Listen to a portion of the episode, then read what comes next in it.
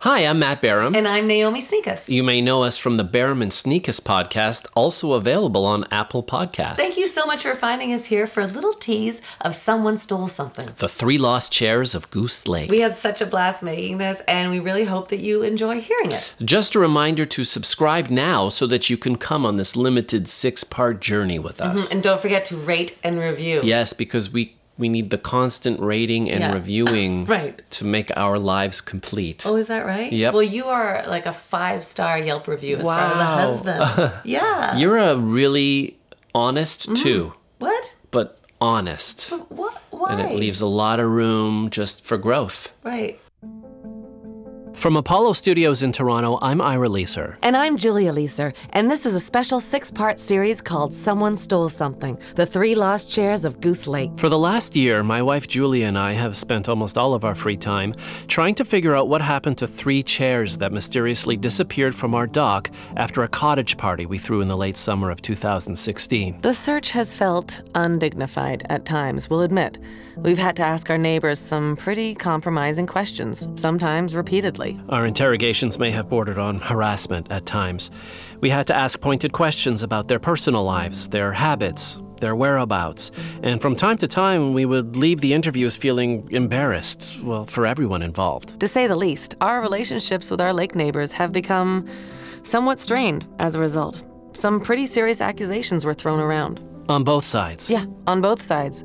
And, well, certainly we learned a lot about our community, and about each other, and about ourselves. We feel we should mention that we're not detectives here or private investigators. We're not even crime reporters. I mean, we listen to true crime podcasts a lot, like that Australian guy who reads the case files. Uh, case files. Yeah, case files. That's what he reads. No, no, that's what it's called. Case files. That's the name of it. Gotcha. I thought that you meant. No, I'm- I I'm know- so I know what sorry. you thought. That's Okay. Anyway, but every day this year, we've done pretty much everything in our power to find out what happened to three chairs that went missing during a party we held at our cottage. Before we get ahead of ourselves, we just want to point out something that we never really thought about before working on this. That's right, and that is, it's really hard to keep track of all the things we have in this world. For instance, what's in your closets right now? What's in the trunk of your car? Or in the storage locker you rent? Or maybe you have something buried in your backyard, something tucked away in a safe or a safety deposit box, or perhaps your parents are holding on to something for you as you leave to attend a college, or you get divorced, or you start a prison sentence. If you close your eyes right now, and of course only do this if you were not driving a car, if you closed your eyes, Or if you're a doctor performing surgery. right, but doubtful a doctor performing surgery would listen to this podcast. Well, you you know, they might. Well, why would a doctor performing surgery listen to a true crime podcast? I don't know. Why do you listen to true crime podcasts? well, right? I'm not a doctor performing surgery. Okay, well, I don't hold that against you, sweetheart. okay, don't close your eyes if you're a doctor performing surgery. Right, or a pilot. Excuse me? Yeah, a pilot shouldn't close their eyes either Well, the point we're really making here is if you close your eyes, under safe conditions. Yes, you're you're making too much out of this whole Okay. Oh closing your eyes thing. my Just gosh. forget about closing your eyes.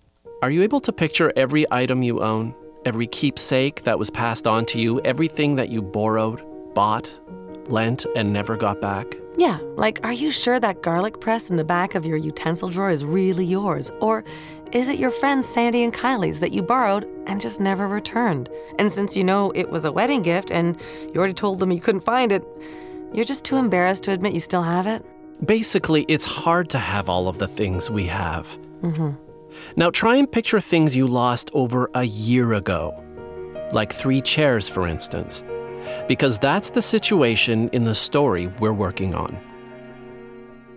And that's it. Just a little tease. That's all you get. The rest is on its way. But if you miss us and you want to keep in touch with us, go to our website, barhamandsneakers.com, or follow us on Twitter and Instagram at barhamsneakers. Don't forget to subscribe here, uh, rate, and review. Yeah, we love a good review. Yeah, like a thumbs up. You're doing great, Barham and Sneakers. Mm, that's right. How am I doing? Am I further up than two now? Oh yeah, you're a five. Maddie. Yeah, but the new s- the new scale is out of ten, Okay, that's not great. so not great. Not great for me.